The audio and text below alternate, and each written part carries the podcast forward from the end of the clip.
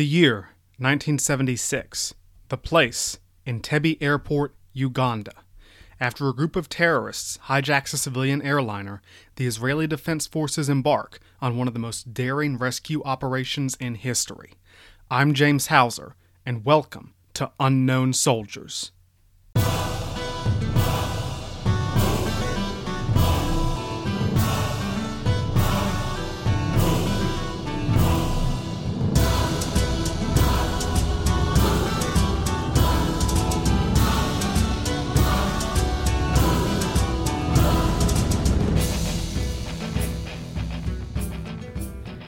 Hi, everyone. Welcome to the Unknown Soldiers podcast.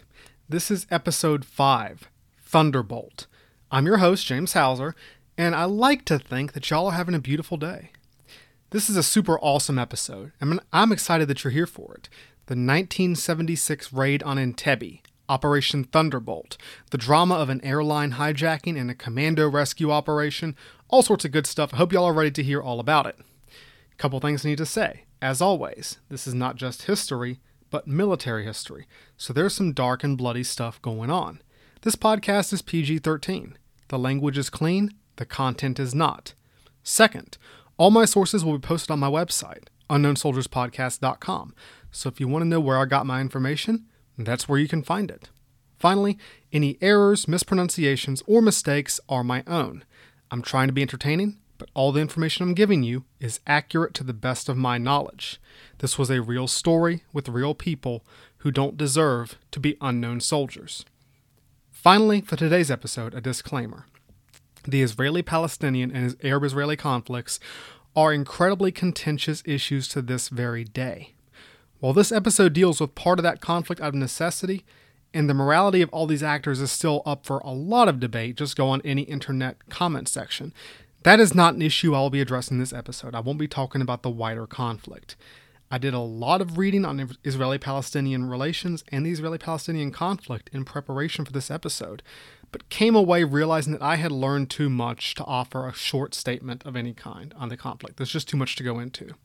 So that's a topic for another day. I also have a second disclaimer to make about this episode. So I recorded this audio a few months ago, back when uh, Benjamin Netanyahu was still Prime Minister of Israel. So there's some things I say in this episode that refer to him being currently Prime Minister, but on June 13th, 2021, he was uh, voted out of office. Of course, my first thought was, oh, that's interesting, world event, right?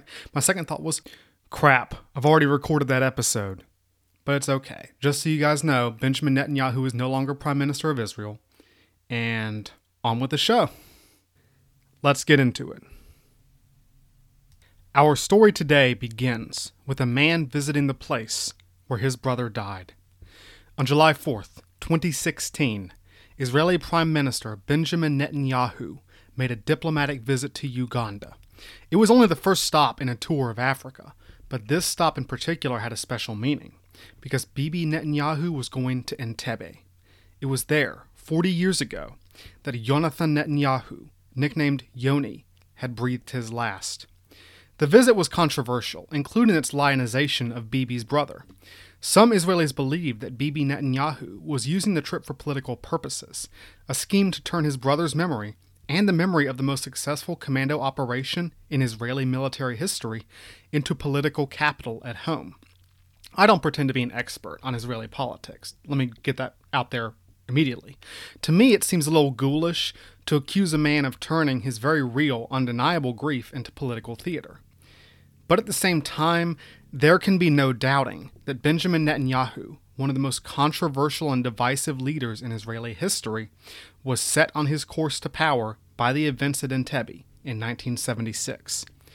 Beyond the political implications for Israel, which has a knock on implication for the whole history of the modern Middle East, the raid on Entebbe is far more important than we realize, and it has never really penetrated to the consciousness of American popular media. Most Americans don't know much about it, but they should. This event wasn't just high drama or a great story, and it's all of those, but really has shaped the world we live in. Entebbe echoes far beyond the boundaries of Israel and Uganda. Today, we'll be talking about the Israeli hostage rescue mission at Entebbe Airport on July 3rd through 4th, 1976.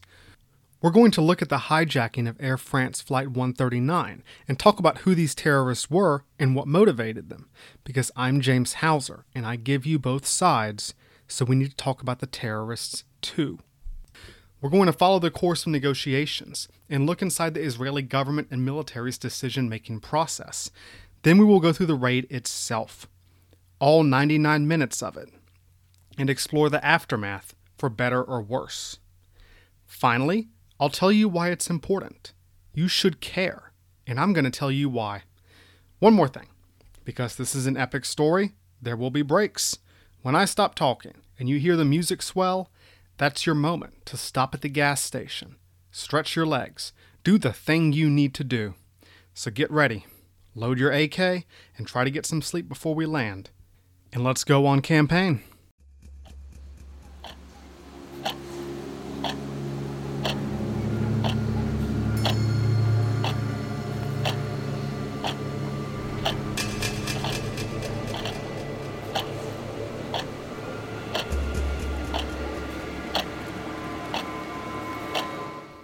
Where are we going, you ask? Well, let's find out.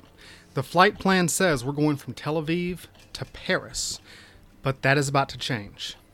Sunday, June 27th, 1976, was just like any other day.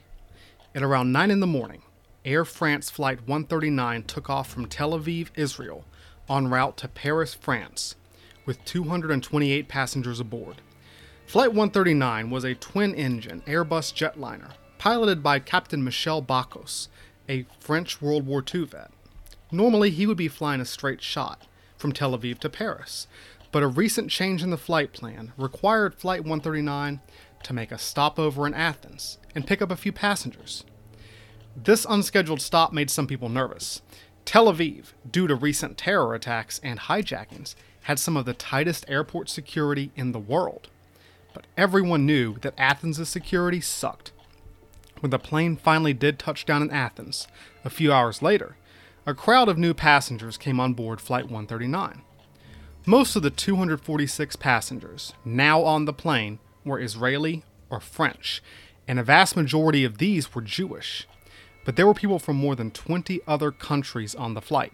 There was Ilan Hartuv, an Israeli businessman who was taking his 73 year old mother, Dora Bloch, to New York for his brother's wedding. Sarah Davidson, her Israeli Air Force reservist husband, Uzi Davidson, and their two teenage sons were traveling to the United States for a vacation. Jean Jacques Maimoni, a handsome young French Israeli dual citizen, was planning to spend the summer in France. There were American tourists, British and German citizens, some Brazilian students, a grab bag of passengers from all over the world. A normal flight. But four of the passengers were far from normal. They had slipped past Athens's lax security with heavy suspicious bags. Two of the passengers were young Arab men, one of whom was described as looking like Mick Jagger on drugs, which raises the question is there any other kind of Mick Jagger? The two other passengers were not Arabs, but clearly white Europeans. A tall, bearded blond man and a young woman with short dark hair and round glasses.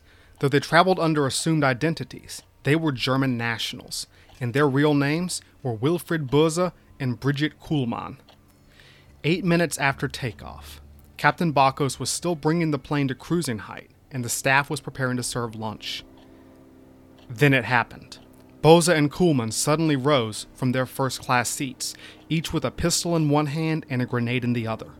Back in economy class, the two young Arab men did the same. As Kuhlmann shrieked like a banshee at anybody who moved, Böse stormed the cockpit without a second thought, beating the crew aside and jamming his pistol into the pilot's neck. It had only taken a few seconds for the four incognito attackers to take control of Air France Flight 139. Some of the passengers did think about resisting because everybody thinks they can be a hero, about rushing the terrorist, you know. But each of the four hijackers made it absolutely clear that the pins were removed from their grenades. All it would take was a split second for the plane to go up in flames. One person did try to resist, but he was knocked to the floor and beaten by all the hijackers, with Brigitte Kuhlmann doing most of the kicking. After this, pretty much everybody kept quiet. only a few minutes past 1 p.m., on June 27, 1976, 242 terrified civilians were now in the hands of four mysterious terrorists. At that moment, Wilfred Böse spoke calmly over the intercom. Here's what he said This plane has been hijacked and is now under the control of the Popular Front for the Liberation of Palestine. I'm your new captain. As long as you obey our orders and do exactly as we ask you, you will not be harmed. Press pause on that scene. Hit the pause button in your mind. Keep it in mind. Because we need to talk about terror. Okay, one of the hardest things for me when doing my research for this episode, and what I think will be difficult for many of you guys, was to put my mind in the years before 9 11. Because when Americans think about international terrorism, especially Middle Eastern terrorism, we think of 9 11, right? I mean, it makes sense, it's understandable. But international terrorism in 1976 was not the same as in 2001, and we have to understand why to understand the story of Entebbe. What is terrorism? Well, terrorism is a tactic, right? It's a means of making war by targeting civilian populations to achieve a political objective. In whatever our moral judgments, it can be and has been effective. Sometimes terrorism works. But why would anyone resort to it? Well, terrorism is usually a tactic of the weak against the strong, which is why, after 1967, terrorism became the main tactic of Palestinian resistance to Israeli occupation. Okay, okay, stop. You might think this is the part where I explain the Israeli Palestinian conflict. Well, no, I'm not going to fall into that trap. Thank you very much. What, you want this episode to last all day? So I'm just going to assume you know something about that issue, and I'm going to get into the details as little as possible. Whoosh. Hear that sound? That's me fast forwarding through 15 minutes of context. Moving on. Before 1967, the pro Palestinian cause looked for an outside power to defeat Israel and help them return to their homeland. The idea was that an Arab nation like Egypt, Syria, or Jordan would defeat Israel in an open war and allow the Palestinians to return home, ending their long refugee status. Well, Israel put the kibosh on that in 1967 when they stomped a crater sized hole into the butts of the Arabs during the Six Day War.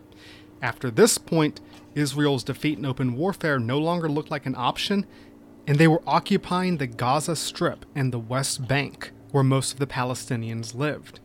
From this point on, the Palestinian Liberation Organization, or PLO, began to resort to terrorism to accomplish many of its goals. Now, the most powerful terrorist group within the PLO, because the PLO was an umbrella organization, still is, was the Popular Front for the Liberation of Palestine, or PFLP. The PFLP was a left wing anti imperialist organization that sought to globalize the Palestinian cause by bringing the movement to international attention, basically, start a bunch of fires to get the world to look at Palestine. Dr. Wadea Haddad, the movement's chief military leader, planned to achieve this through the low risk, high reward tactic of airline hijacking. Again, step back in time mentally. Americans will forever associate airline hijacking with 9 11 for obvious reasons. But before 2001, most airline hijackings did not result in large scale fatalities. The typical method for terrorist hijackers before 9 11 was to hijack a plane, force it to land somewhere, and hold the passengers hostage in exchange for certain demands, usually the release of prisoners held in various countries. If you need an example, if you've ever seen the 1997 action movie Air Force One with Harrison Ford, that's your example. Uh, Gary Oldman's character takes them hostage and tries to force them to land to get a political prisoner released. And that was what po- people thought of when they thought of airline hijacking before 9 11. Not suicidal, not always lethal, just a hostage situation that may or may not be solved diplomatically. And airline hijacking was surprisingly common in the late 60s and early 70s worldwide. It was a favorite tactic of all kinds of terror organizations.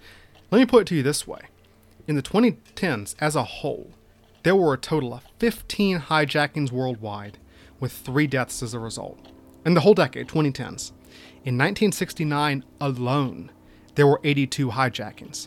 By 1976, the hijacking average was three a month. This is an age when airport security was not great compared to now, especially not compared to post 9 11, and it was rare to have armed air marshals on board passenger planes. Hijacking was relatively easy, rewarding, and common. So Wadea Haddad made airline hijacking the PFLP's primary tactic to raise the profile of the Palestinian cause.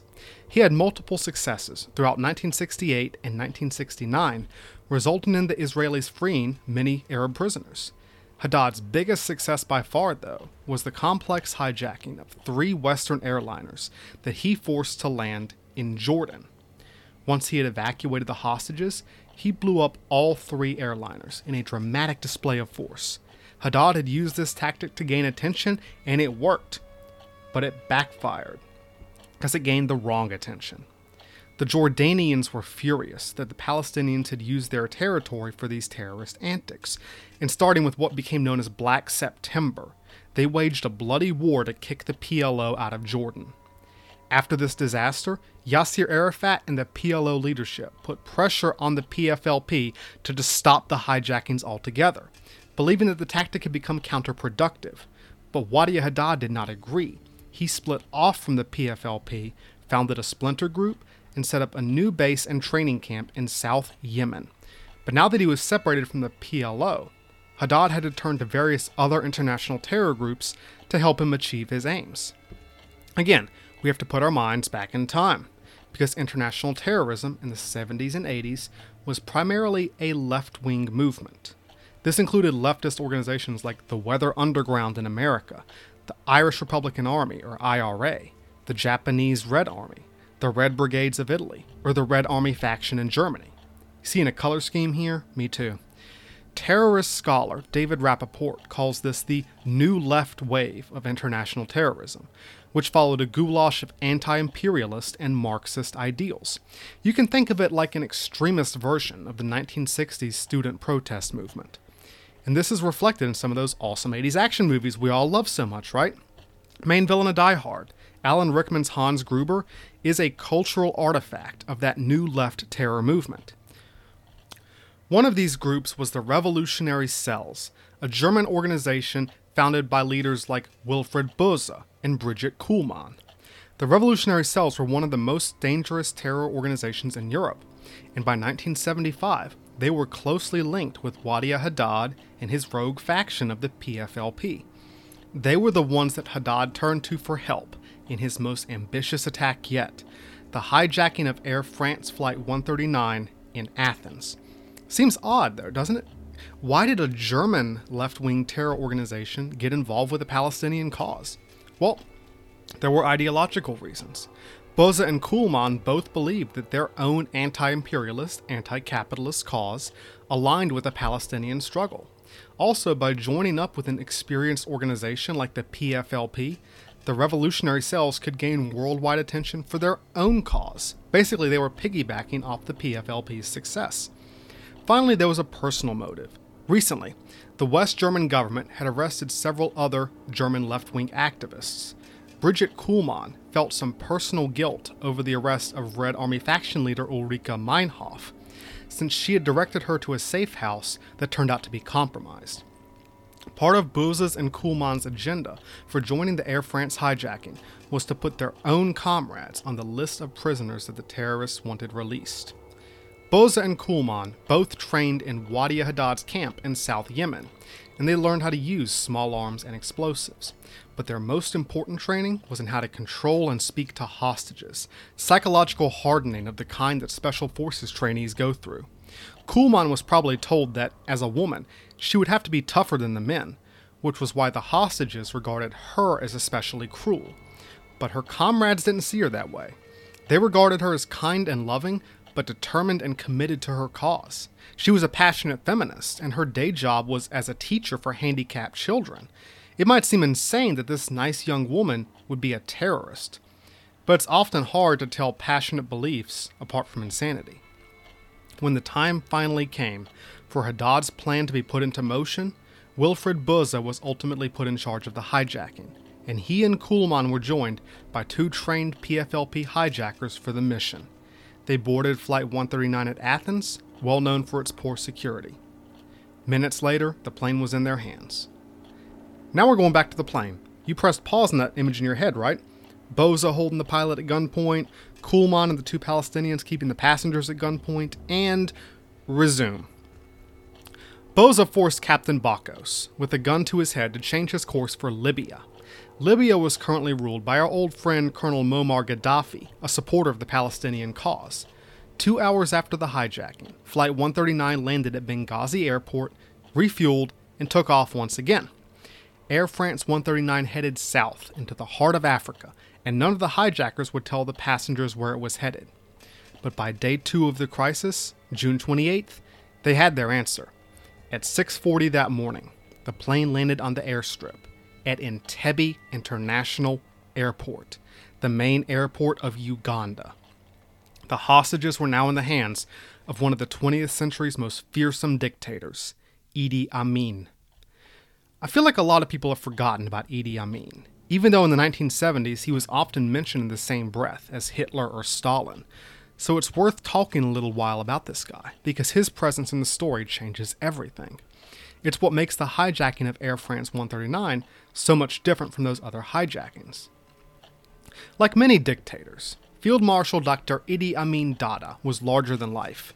He was a big man, a former heavyweight boxer, and he was usually seen in a perfect military uniform with a beret or, of all things, a cowboy hat that he liked to wear for some reason. Amin was just extra in every way, including his insatiable appetites, both for power and for sex. He could be remarkably charismatic, extremely generous, and friendly with almost anyone. His lack of formal education and his enormous ego made him seem to Westerners like a clown, a ridiculous figure. But this would be a dangerous mistake. Amin was ruthless, unpredictable, and violent.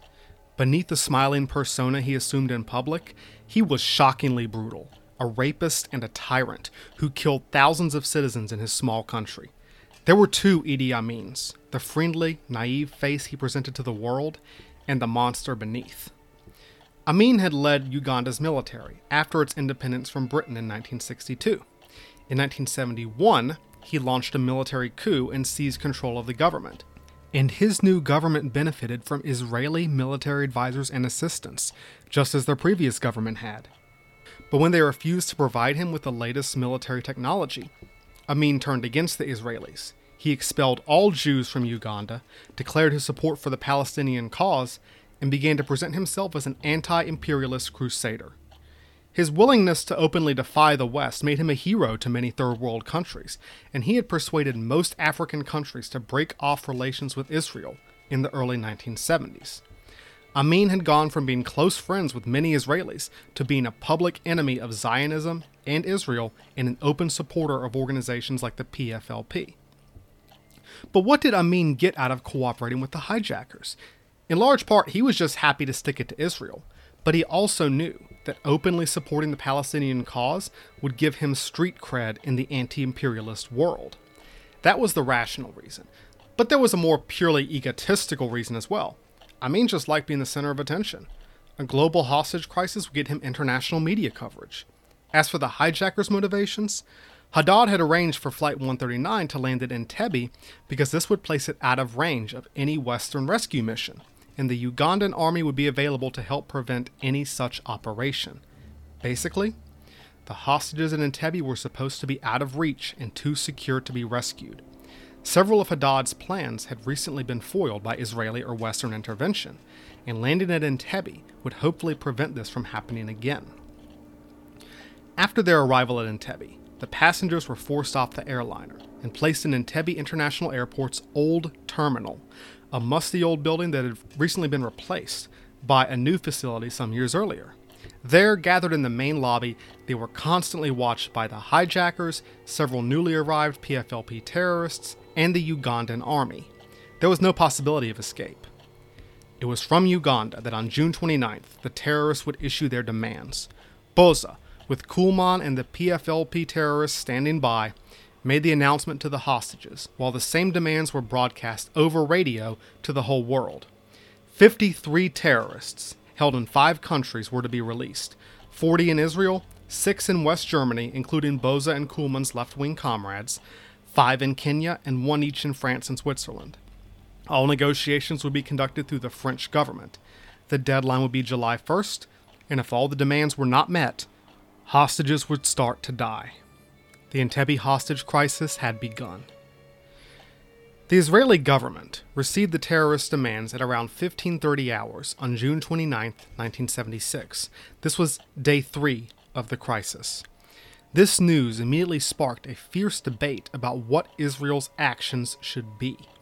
While negotiations were technically in the hands of the French, Israel held the vast majority of prisoners that the hijackers wanted released, and many of these prisoners were terrorists that had murdered Israeli citizens. Plus, most of the passengers on the plane were either Israeli or Jewish in origin. So there seemed to be three options. Option 1 negotiate with the terrorists, consider releasing the prisoners. Option 2 launch a military rescue mission. Option 3 do nothing, allow the hostages to die. And option 3 was unthinkable. I know popular media often depicts a refusal to negotiate with terrorists as a heroic stance, but Israelis in the 1970s looked at the problem differently. Remember, most of these men have lived through the Holocaust. There was a knee jerk reaction to protect their own people at all costs, so saving the lives of Israeli citizens was priority number one. Nothing came before it. So it all came down to option one negotiate, or option two a military option. And that was the problem. All the military options looked dang near impossible. Entebbe was so far away, in a hostile country surrounded by hostile countries, that everyone, including Western countries, the Ugandan military, and the terrorists, considered it beyond the reach of the Israeli military. The Israelis also just straight up didn't know what was happening on the ground.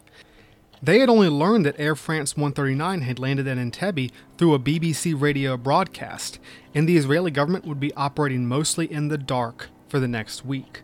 They weren't even sure what Idi Amin's place was in all of this. Was he a passive bystander? Were his men being held hostage too? Or was he actively helping the terrorists? If the Ugandan army was in fact helping the terrorists, and the Israelis didn't know that, it could be the difference between life and death. Planning a military operation on such short notice, with so little intelligence, was inherently risky, and a botched operation could be even worse than negotiating with the terrorists. Unless something changed, negotiation seemed to be the only option. This was the stance of Israeli Prime Minister Yitzhak Rabin. Here's what he said to his staff about the dilemma.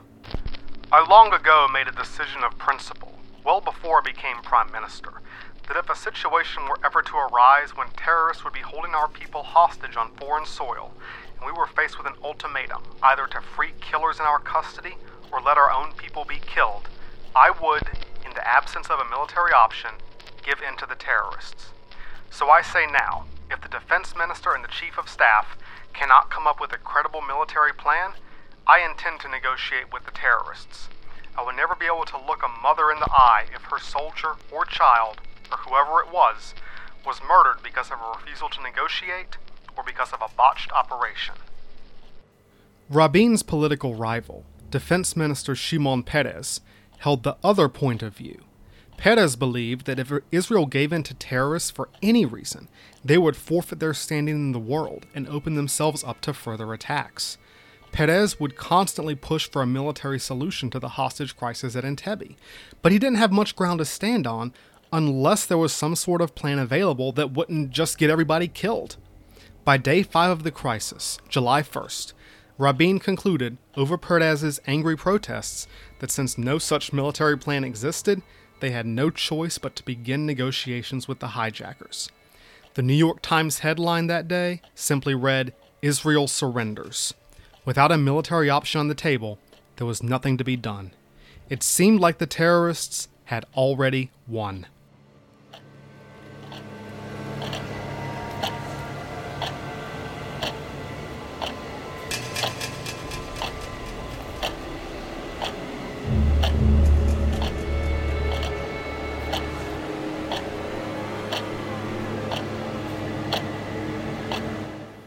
Now, it wasn't like the Israeli military wasn't working on a plan to rescue the hostages at Entebbe.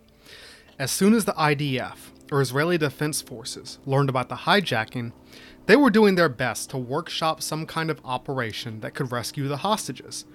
But even the most experienced Special Forces veterans knew that without more information or some way to overcome the enormous distance between Israel and Uganda, any such mission would be a desperate gamble, and they were gambling with the lives of both soldiers and the civilian hostages. If there was going to be a rescue mission, it was going to be the responsibility of the IDF's finest. This was the Sayeret Matkal, or the General Staff Reconnaissance Unit, often referred to just as the unit. You can hear those capital letters, right? The unit was Israel's elite counterterrorism strike force. It was full of highly experienced commandos and had been at the forefront of counterterrorism for the last decade. Many of its operations had been highly successful, such as the successful storming of a hijacked Sabena airliner at Tel Aviv in 1972. But the unit had suffered setbacks, especially the tragedy at Ma'alot in 1974. Here, several Palestinians took an elementary school hostage, and the unit's botched rescue operation resulted in the terrorists massacring 22 children with grenades and automatic weapons. The unit was not invincible, and the shadow of Ma'alot weighed heavy on its commanders. No one wanted another Ma'alot, no matter what the cost. The deputy commander of the unit was Major Muki Betzer, a veteran of Ma'alot and one of the first officers to begin planning the Entebbe rescue operation. When they began to plan the raid, Betzer had the unique advantage of being very familiar with Uganda. He had been part of Israel's military mission in the early 1970s, and he knew Idi Amin personally. When he was asked to give an assessment of the Ugandan military, Betzer said that they were pretty good. After all, he had trained them. But they were poorly motivated and didn't like to fight at night. At this point, though, the Israelis were still uncertain as to whether the Ugandans were even hostile, and until they had an answer, it would be very hard to plan the operation. While Betzer put the unit on high alert, he was in touch with the unit's commander. Lieutenant Colonel Yonatan Netanyahu, or Yoni to his friends, was on an exercise in the Sinai Peninsula. Yoni was a hard driven man, ambitious, stern, and traditional.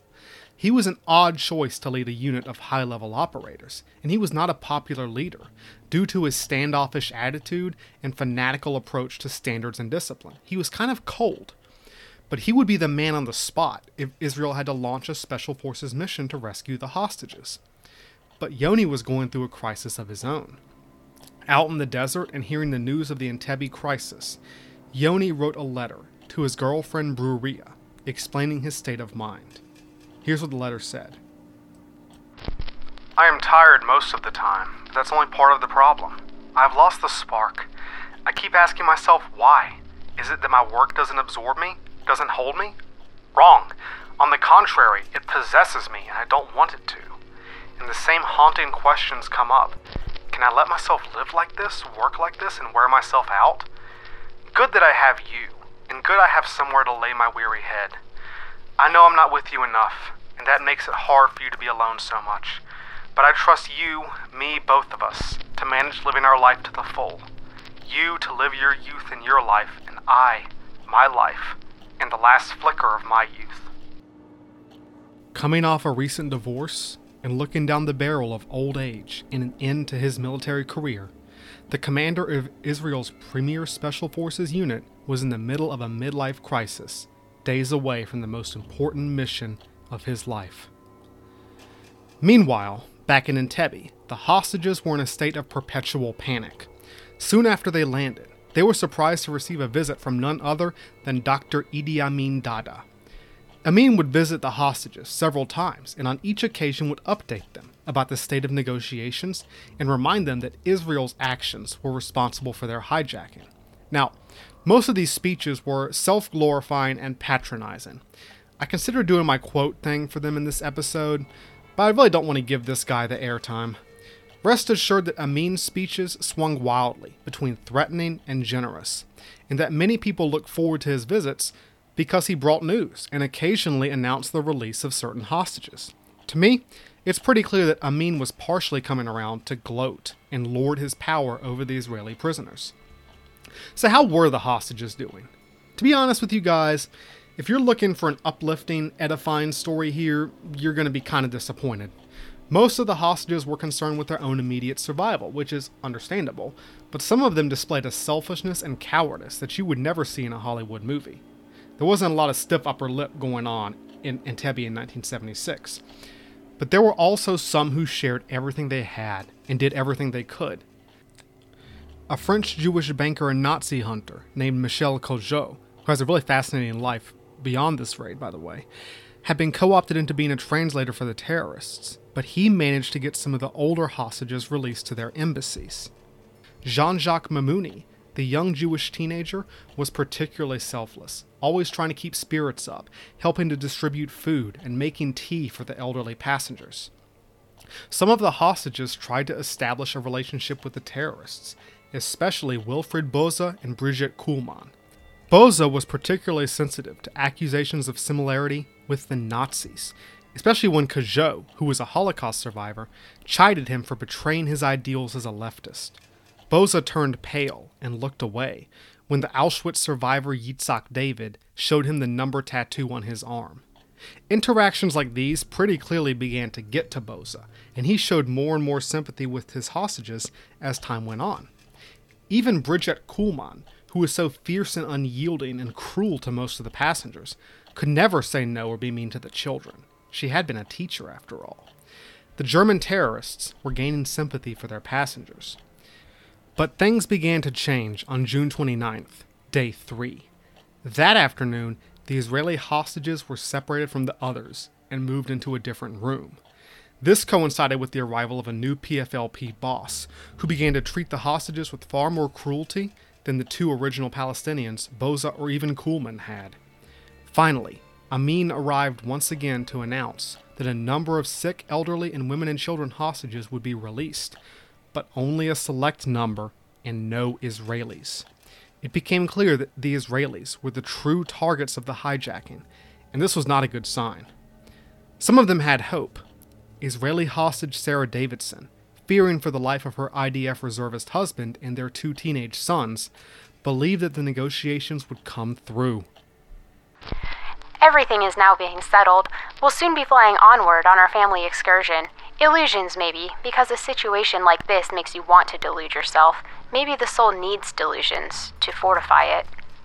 But her 13 year old son, Benny, was already taken by despair. He whispered to her that night Mama, we won't get out of here. We're not going to get out. What does it do to a mother to hear that? Meanwhile, back in Tel Aviv, Colonel Ehud Barak's IDF planning team, including Major Muki Betzer, was hard at work on schemes to rescue the hostages at Entebbe. The military problem seemed impossible. The hostages were held by extremely committed foreign terrorists, 2,000 miles away, protected by a dictator and an army that were openly hostile to Israel. The Israelis still weren't sure whether Amin was openly assisting the terrorists, but if he was, the raid would have to battle both the terrorists and the Ugandan army, which made its chances of success much lower. And this was a hostage rescue mission. If anything went slightly wrong, if the terrorists had a minute of warning, many of the hostages would be dead before the commandos could do anything to stop it. One big advantage the planners had was that they were very familiar with Entebbe Airport. This wasn't just because of their previous work with Amin's regime, but also because an Israeli company had designed and built the old terminal where the hostages were held. A set of the terminal's blueprints was posted in the command center, where Barak, Betzer, and the team began to workshop their ideas. They studied the map of the airport and the blueprints of the terminal.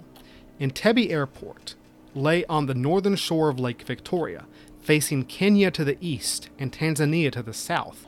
But neither of these countries had friendly diplomatic relations with Israel, so the IDF could expect no help from either of them. This lack of any friendly countries in the area exacerbated the issue of distance. It was a 2,500 mile flight from Israeli air bases to Entebbe. This was barely within the range of the C 130 Hercules transport plane, which Israel had just recently acquired from the United States.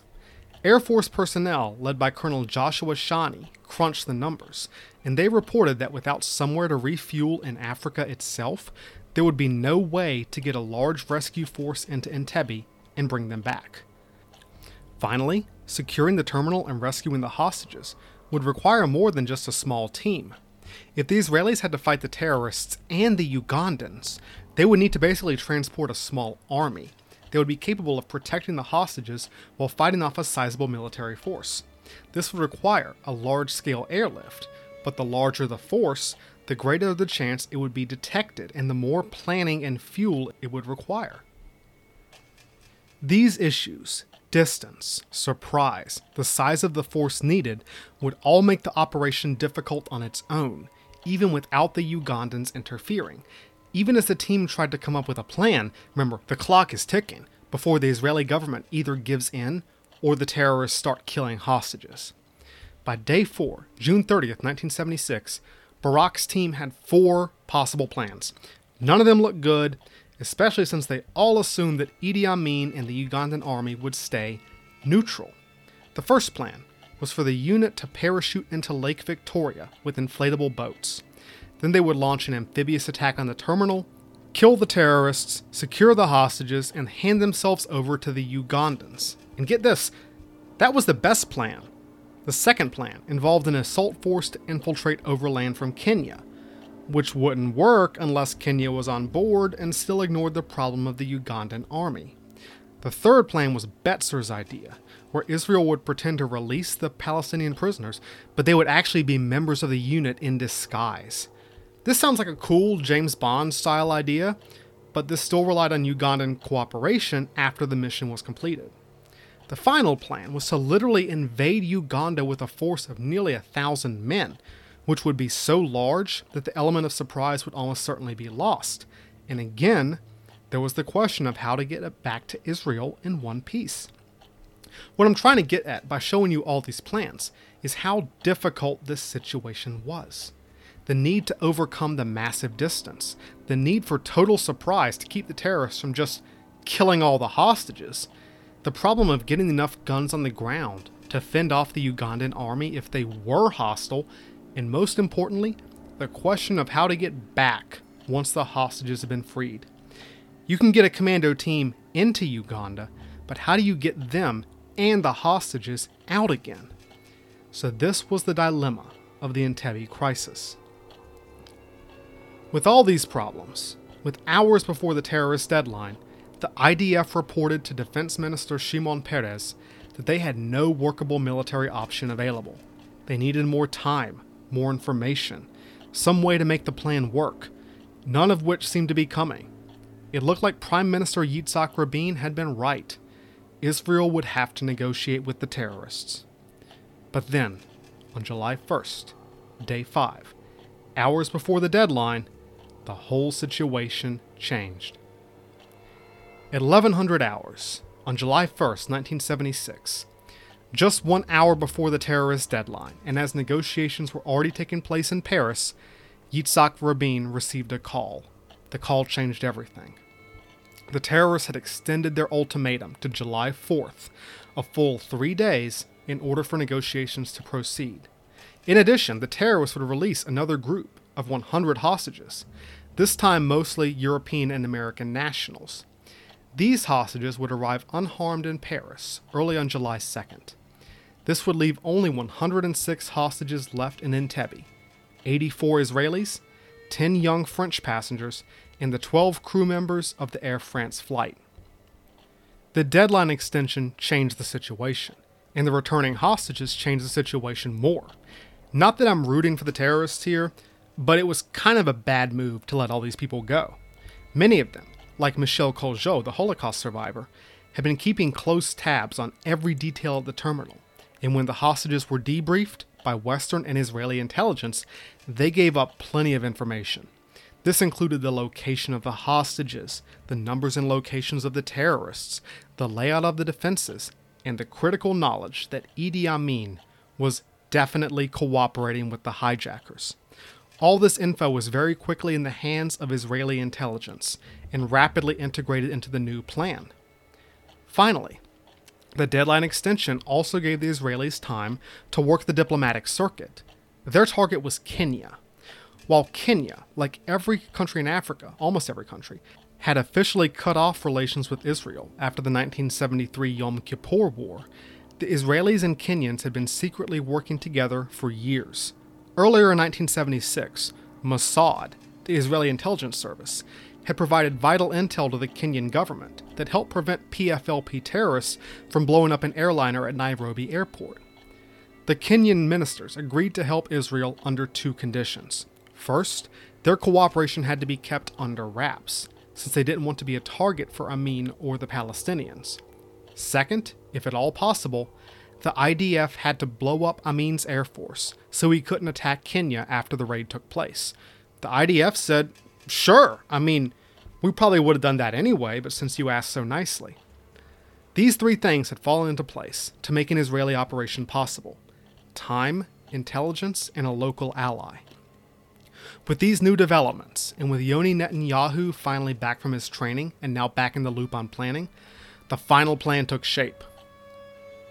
Here's how it went Four C 130 Hercules transports would take off from the tip of the Israeli occupied Sinai Peninsula.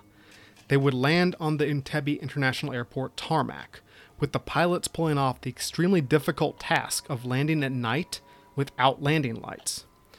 Once the first C 130 came to a stop, it would drop its ramp.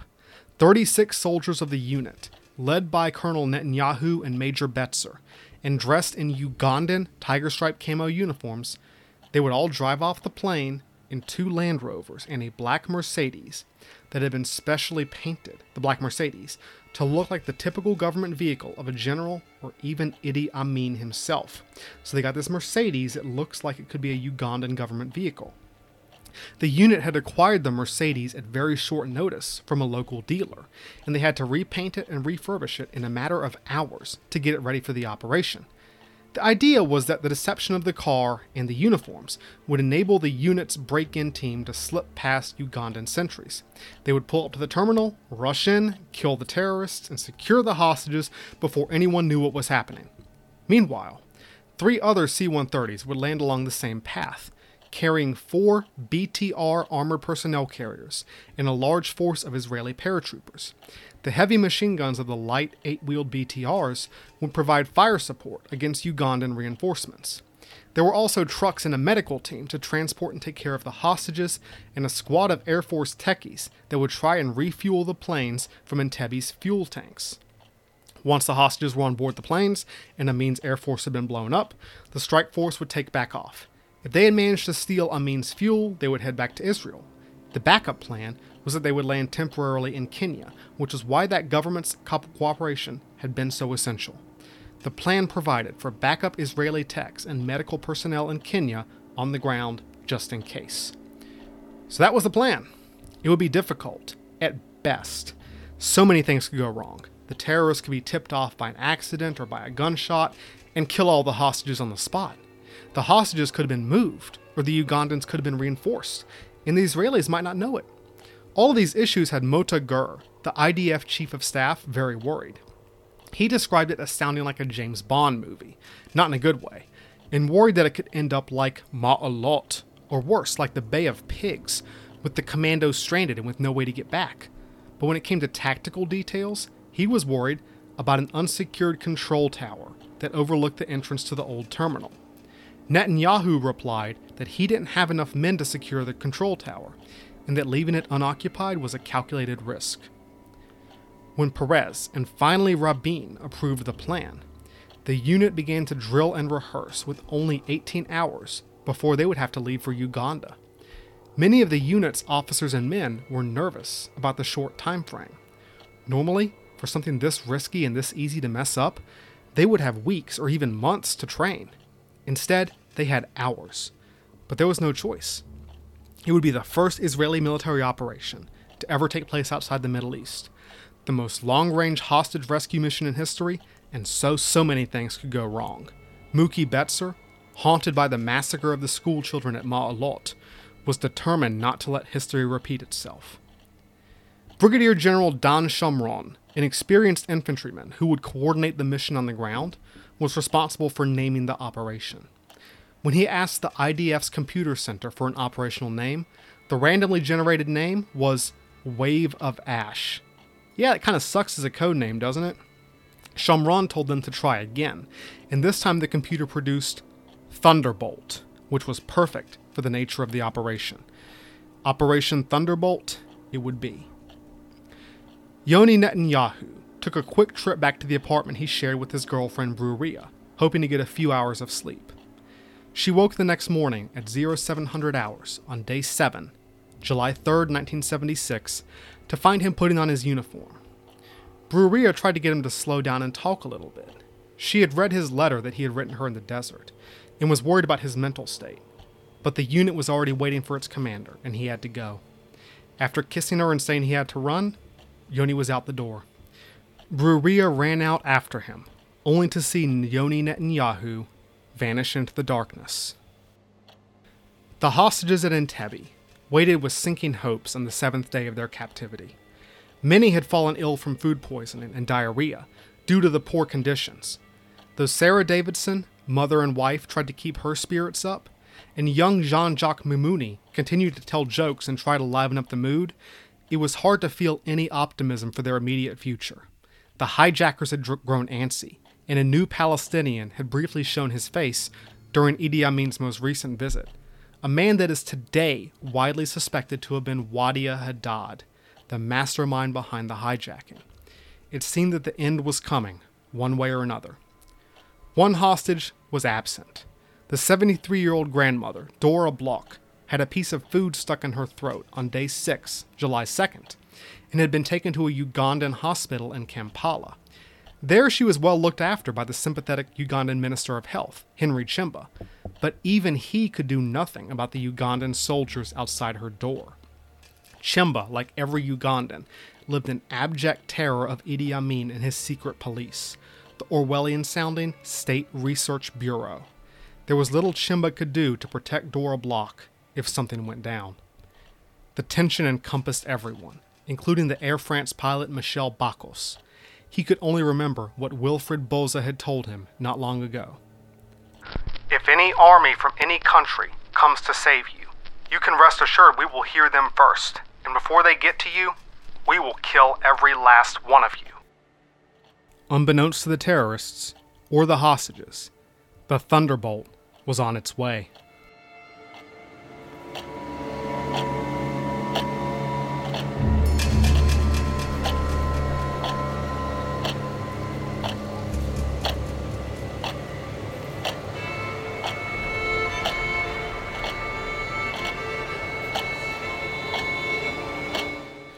So now we'll get into Operation Thunderbolt, the raid on Entebbe. I want to remind everyone before we begin the following events happened in the space of a few hours. To the people involved, it must have seemed like time moved very slowly, and I don't doubt for a second that every single moment is imprinted on their minds forever. The raid on Entebbe has been dissected and analyzed from every conceivable angle since it took place, and there's still some doubt as to what exactly went down. After all, we're doing eyewitness testimony here, and eyewitness testimony is unreliable, even in modern criminal investigations. This is just as true for the 99 minutes at Entebbe. Even as the planes were on the way, Prime Minister Rabin was giving his final go ahead for the operation. It had to happen as soon as possible, because the terrorist deadline expired in less than a day. It was a tough decision, since even the most optimistic predictions for the mission accepted the likelihood of casualties, but Israel had to free its people, no matter what the risk or the cost. After receiving a set of last minute surveillance photos of the old terminal, taken by a Mossad agent, the four C 130s rose into the sky for the 2,484 mile, 8 hour flight south to Uganda. It was a terrible flight, with the overloaded planes flying low to avoid radar detection and exposed to storms along the way. A normal C 130 is rated to carry 155,000 pounds under normal conditions, but most of the planes leaving Israeli territory were extremely overweight. One of the soldiers, Sergeant Amir Ofer, remembered the flight. I threw up many times. It was very hot. Flying beneath the radar, there was so much turbulence. The doctor gave me pills to take, and I was so afraid I would collapse that I took one every hour for the rest of the flight. The floors of the C 130s were covered in vomit as the commandos endured their miserable journey to Entebbe. Soon they were flying into the middle of a rainstorm, but rain was good since it dampened the enemy's radar and visibility. Shortly before 11 p.m., the planes arrived over Lake Victoria and began to circle for a landing. Colonel Joshua Shani of the Israeli Air Force began his descent on Entebbe in the dead of night. As he approached, the rain and the darkness hid the airstrip from his vision, and Shani only saw the runway lights at the last moment. His C 130 touched down on Entebbe's airstrip, using only its brakes and no engines to be as silent as possible. As the plane rolled to a stop, paratroopers jumped out the side doors to set the landing lights for follow on aircraft. Even before the C 130 stopped at the end of the runway, the commandos had the black Mercedes and the Land Rovers running. They loaded their AK 47s, whispered to themselves, and muttered prayers as the plane stopped. It was midnight in Uganda. Operation Thunderbolt had landed. As soon as the plane had dropped its ramp, the vehicles were off, loaded with Israeli commandos of the unit, driving in a straight line for the old terminal. They rolled forward at an easy 25 miles per hour, trying to maintain the facade of a Ugandan VIP and his escort so they didn't alarm the sentries. And then something went wrong. Two Ugandan sentries stepped out of the darkness, and one of them raised his rifle and shouted a challenge. Major Betzer assumed from his service in Uganda that it was a normal challenge and that the soldier would not fire. The lights of the old terminal came closer and closer in the darkness. They had to avoid alerting the terrorists before they could break into the building.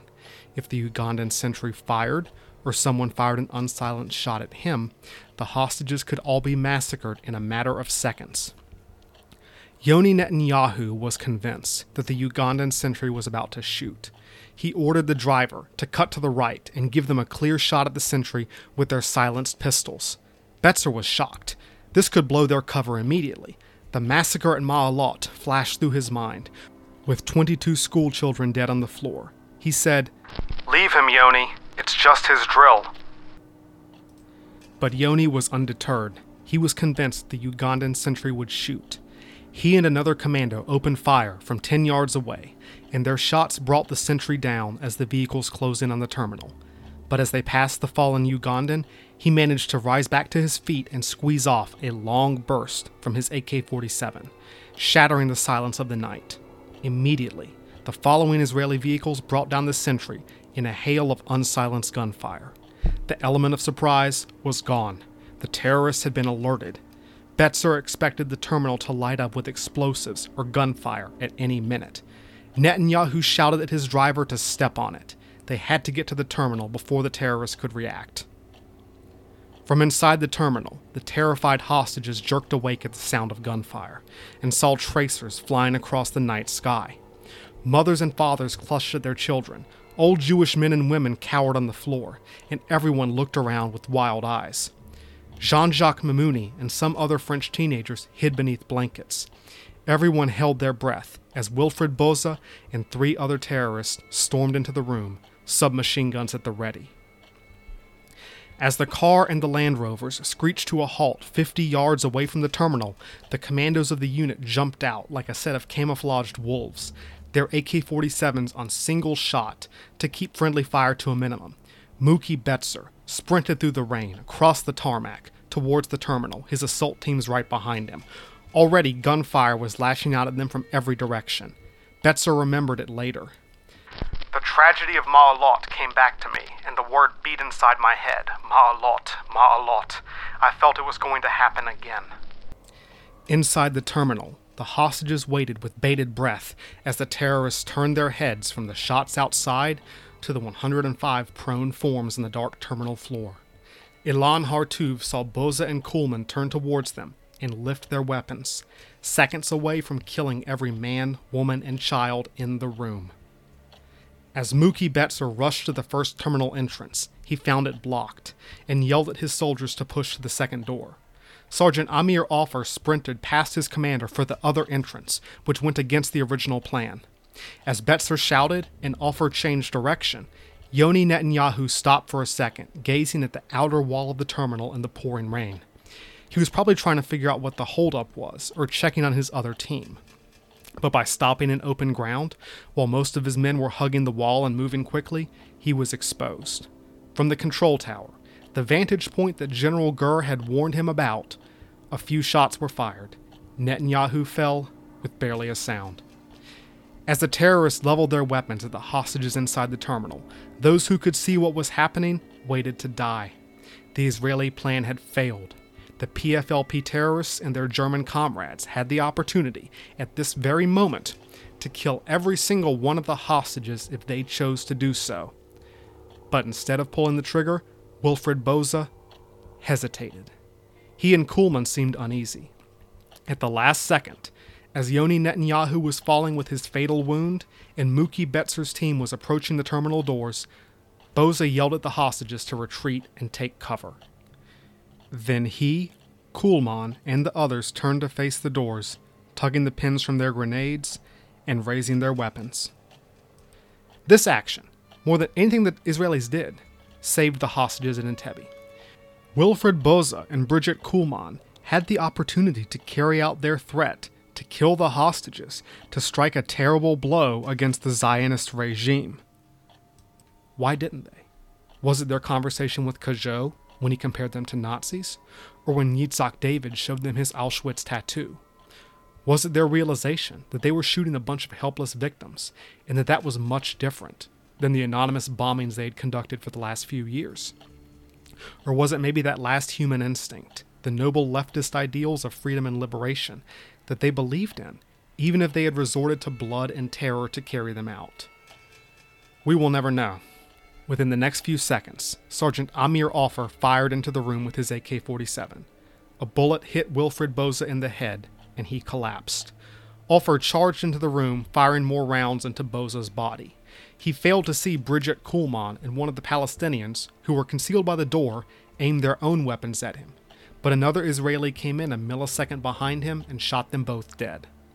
The hostages were screaming and crying with terror, covering their faces as if the blankets could protect them. As the eyes of the Israeli commandos desperately probed the darkness, looking for any sign of hostility, another of the Palestinian terrorists tossed a small object into the hall. It was an incendiary grenade, and it set fire to much of the room. Muki Betser, rushing into the terminal, saw the terrorist and killed him immediately. As he scanned the room, blood pumping, heart racing, Betser saw a figure leap up from a pile of blankets that had been set on fire by the grenade. This figure emerged from the only part of the hall that the Israeli commandos could not exactly see. In a split second, the Israelis saw his youth and dark complexion and made a fatal decision. Betser and one other man raised their rifles and opened fire, killing the young man on the spot. It was not a Palestinian terrorist at all, but the cheerful French Israeli teenager, Jean Jacques Maimoni. Friendly fire, not the act of any terrorist, claimed the first hostage death of the Entebbe crisis. The Israelis barely avoided shooting another quick moving shape, only to realize at the last second that it was a little girl and check their fire. This whole sequence of events, from the first unsilenced rounds fired at the Ugandan sentry to these final tragic shots, took less than a minute. Less than a minute. In that time frame, Yoni Netanyahu had been critically wounded. Wilfred Böse and Brigitte Kuhlmann had both died, and one of the hostages had been fatally shot by the men who had come to rescue him. Two other hostages had been wounded in the crossfire. But the vast majority of the hostages were safe, and any immediate threat to their safety had been eliminated. Sarah Davidson remembered that moment. We lift our heads in disbelief and we see the most magnificent sight of our lives. Like a dream, a short soldier, his face darkened, in battle fatigues, wearing a white hat and holding a large machine gun. He looks calmly at us and says, Are you all right? Come on, we've come to take you home. The unit's doctor was already treating Yoni Netanyahu's wounds, but the prognosis was not good. Meanwhile, the other assault forces were tearing into their targets. Teams from the unit stormed through the old terminal, clearing rooms in the darkness and smoke of the Ugandan night. Once the area was finally secured, the bodies of all four hijackers and their three PFLP comrades were identified, fingerprinted, and documented. Three other terrorists were spending the night in Kampala and got away clean, and there was no sign of Wadie Haddad. Many Ugandan soldiers also died in the clearing of the terminal, but most escaped and fled into the night. Muki Betser had been right. Many of these men were not prepared to die for Idi Amin. As the other C 130s landed on the airstrip, the BTR armored vehicles rolled off the ramps with a growl, spinning off into the night to clear any Ugandan resistance and look out for reinforcements. Brigadier General Don Shomron's command post was soon set up on the airstrip, and an antenna erected to coordinate with higher headquarters. Within nine minutes, all four aircraft were on the ground, and the new terminal was being stormed by Israeli paratroopers. During this attack, one paratrooper, Sergeant Surin Hershko, was shot and wounded in the neck by a Ugandan policeman. This wound would paralyze him for life. In the meantime, the unit had lost its commander. The desperately wounded Yoni Netanyahu was put on a Land Rover and driven back to the plains. As they drove through the dark and the rain, Yoni mumbled something, but no one could understand it. Before they reached the plane, his heart had stopped, and by the time the medics got to him, it was too late. Lieutenant Colonel Yonatan Netanyahu was dead. With Yoni gone, Muki Betser assumed control of the unit's troops in the old terminal, which was still under fire from the determined Ugandans in the control tower, the ones that had killed Yoni. Betser called for fire support, and one of the BTR personnel carriers rolled up and blasted chunks of concrete off the tower with its machine guns and rocket propelled grenades. Once General Shomron gave the all clear, another BTR rolled over to the airfield and began to pour lead into Idi Amin's 11 Soviet made MiG fighter jets. Soon the entire Ugandan Air Force was up in flames. As the remaining Israeli forces fanned out to provide security against a possible counterattack, the Israelis began to evacuate their civilians, since every minute counted until the Ugandan army got its crap together. Many of the former hostages behaved with shock, or even outright selfishness in some cases, trying to recover personal belongings as precious minutes were lost. As they packed onto the Land Rovers, firing came once again from that freaking control tower. Man, whoever was in there must have been a champ, seriously. It took another blast of fire from the Israeli armored vehicles for the civilians to be able to escape. Some chose to ride on the trucks, but many just sprinted through the pouring rain to the waiting C 130, parents carrying their children, and the unwounded helping the wounded. One of the Air France stewardesses, dressed in nothing but her underwear, went into a panic attack before Sergeant Amir Ofer tossed her over his shoulder and ran to the plane, bullets flying by his head. As the hostages crowded onto the plane, the Israelis asked Captain Michel Bacos, the pilot, to account for his fellow refugees. Jean Jacques Maimoni was dead. Three Israelis were seriously wounded, and one hostage, Dora Bloch, was in the hospital at Kampala, but there was no chance of going back for her.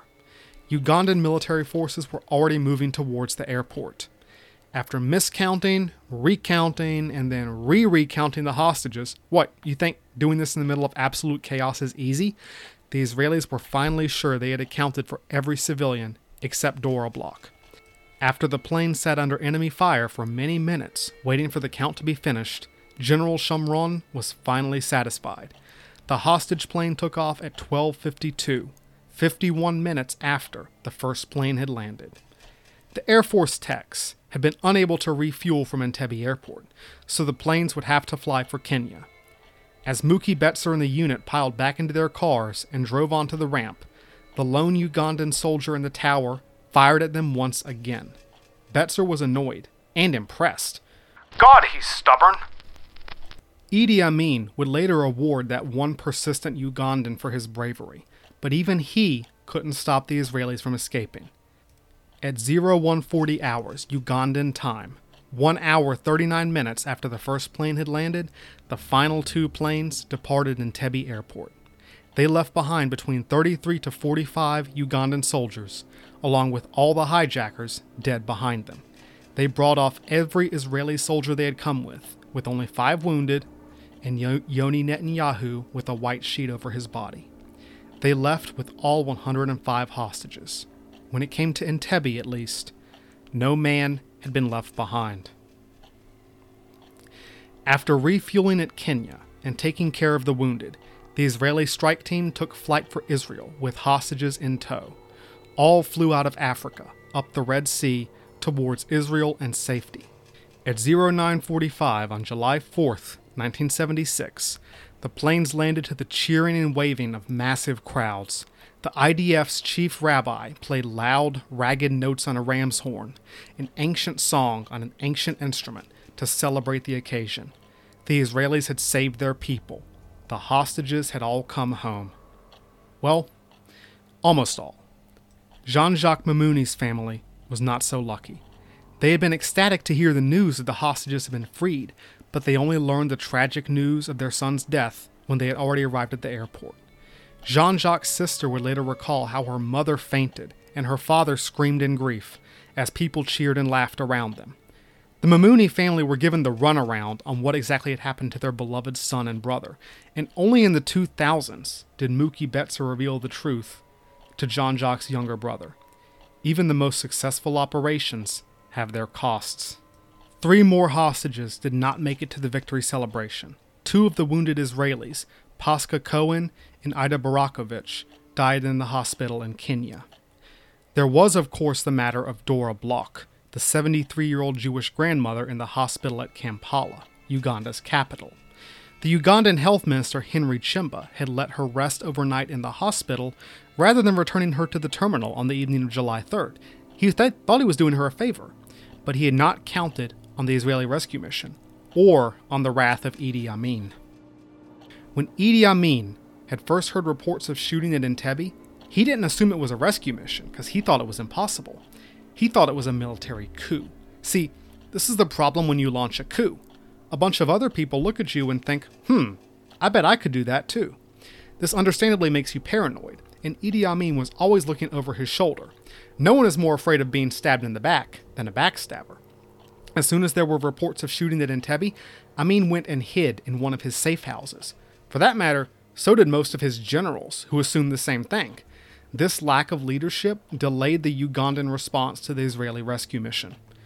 But when Amin figured out what had happened, his vengeance was fierce.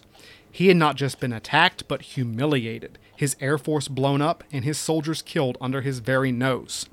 One of his first acts of revenge was carried out on the one hostage still within his power. Dora Bloch, who had been traveling to her son's wedding, was dragged from her hospital bed by the State Research Bureau and murdered on the side of the highway. Her body was buried in an unmarked grave, and though basically everyone in Uganda knew where it was, no one dared disturb it and risk the wrath of Idi Amin. One Ugandan who took a photograph of the body was whisked away and executed shortly after. Dora Bloch's body only returned to Israel after Idi Amin's overthrow in 1979. But Amin did not stop there. He had Entebbe's air traffic controllers executed, one by having nails hammered into his head. He also took his wrath out on 3,000 Karamojong tribesmen, an ethnicity widely perceived to be loyal to Kenya, who he had slaughtered in the days after the Entebbe attack.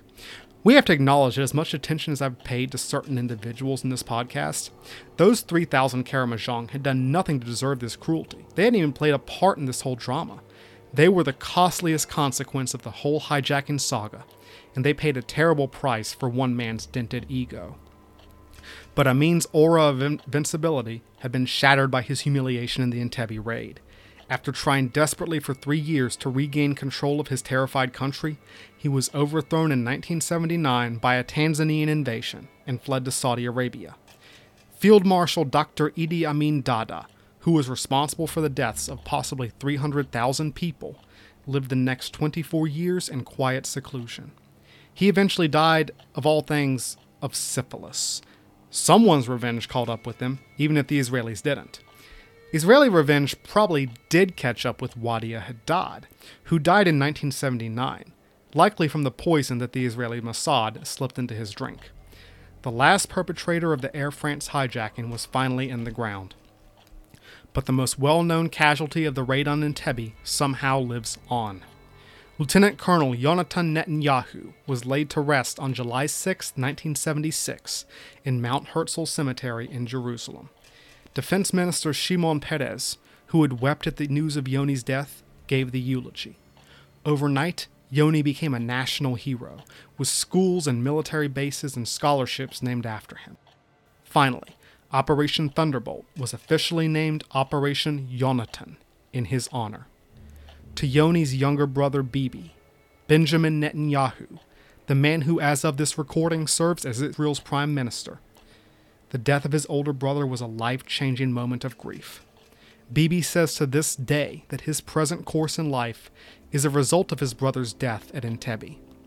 What Bibi's effect has been on the history of Israel and the world is just one more effect, maybe one more casualty, of Operation Thunderbolt.